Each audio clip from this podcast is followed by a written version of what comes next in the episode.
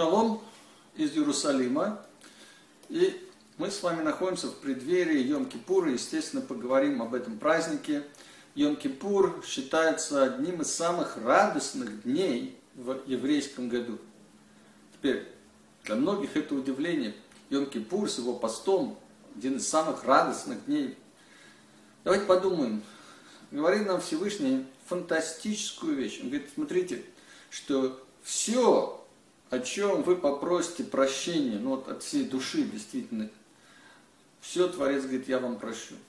Вот все, что касается отношений между Всевышним и нами, когда мы просим прощения в Йом-Кипур, Творец нам прощает. Когда дело касается отношений между нами и другими людьми, Всевышний говорит, в первую очередь вы должны попросить прощения у другого человека.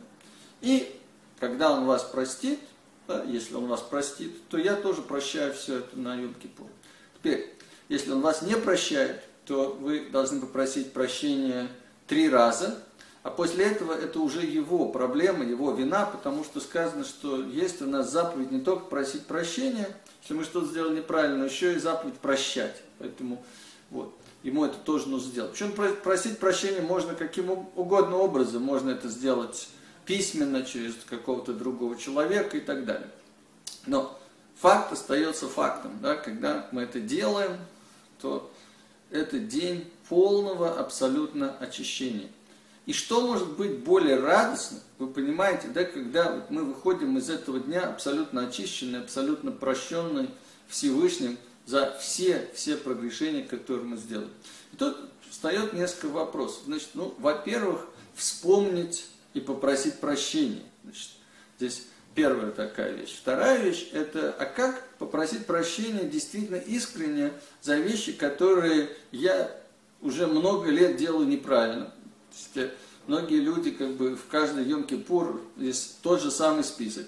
И более того, я знаю, что э, после Йом-Кипура я тоже не буду эти вещи делать, скорее всего, так сказать, да, или даже как я могу попросить прощения? И тут я предлагаю вот такую вещь, называется это одеть шапочку да, цадика.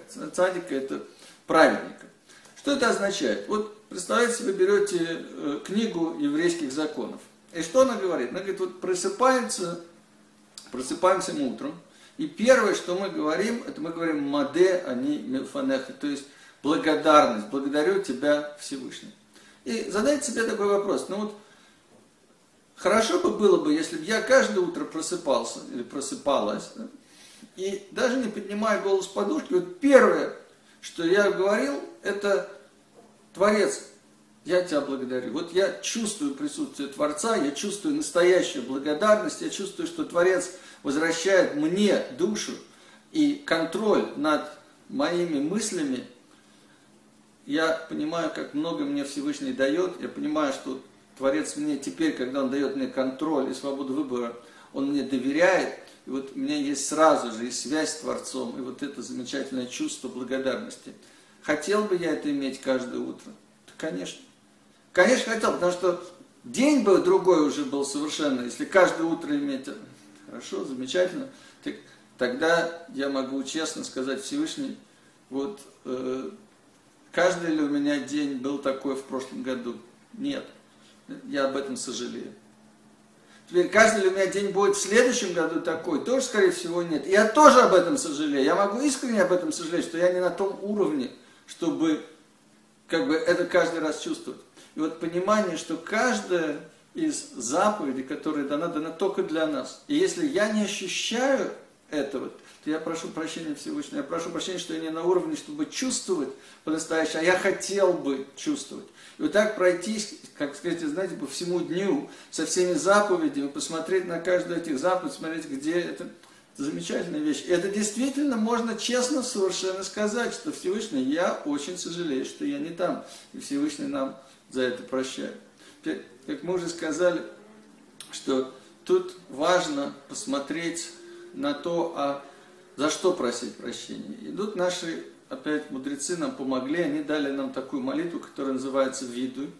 Виду э, идет в алфавитном порядке, то есть от А до от алифа до тав, то есть от А до Я.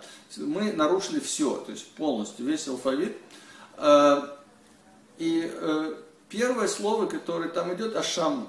Интересно, что Ашамну имеет разные значения, но один из таких переводов «мы виноваты».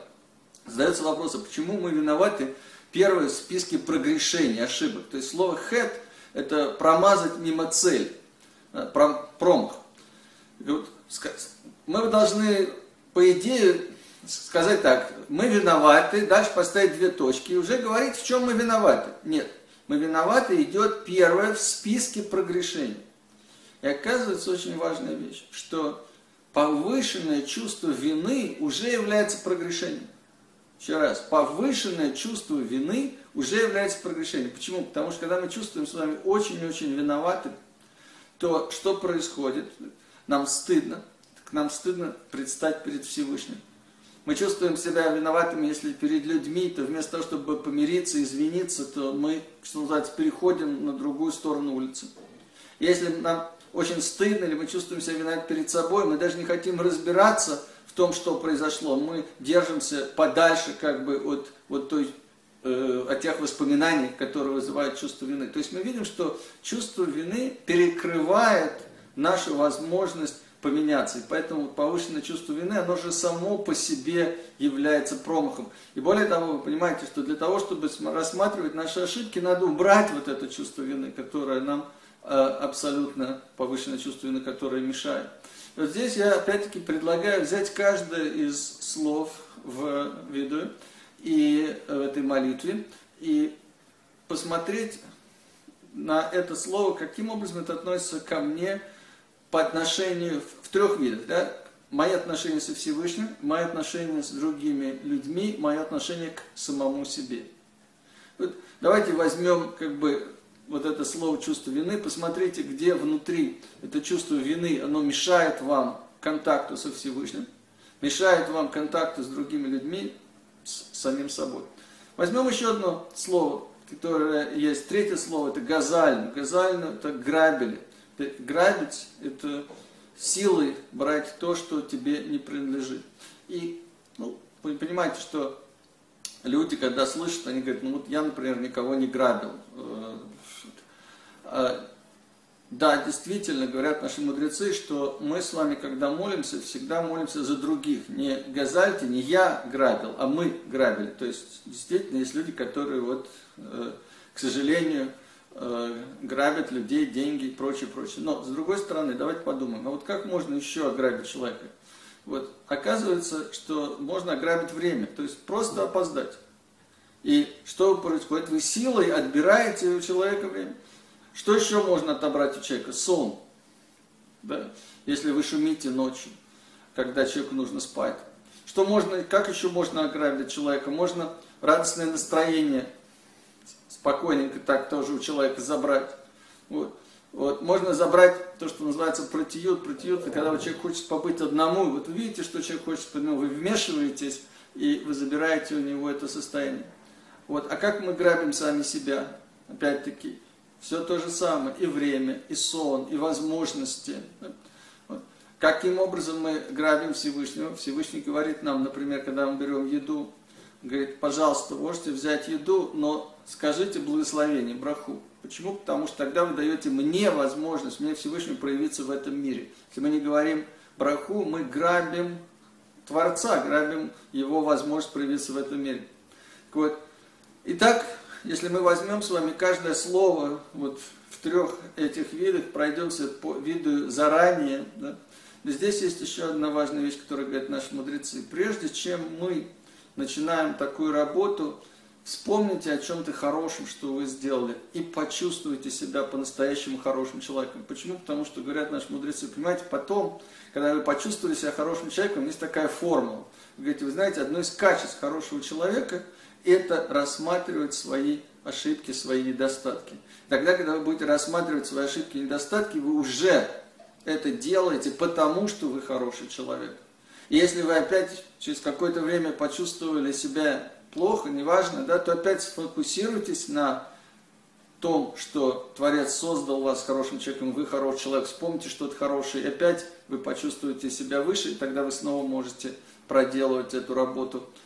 Итак, замечательного вам Йом-Кипура, шалом.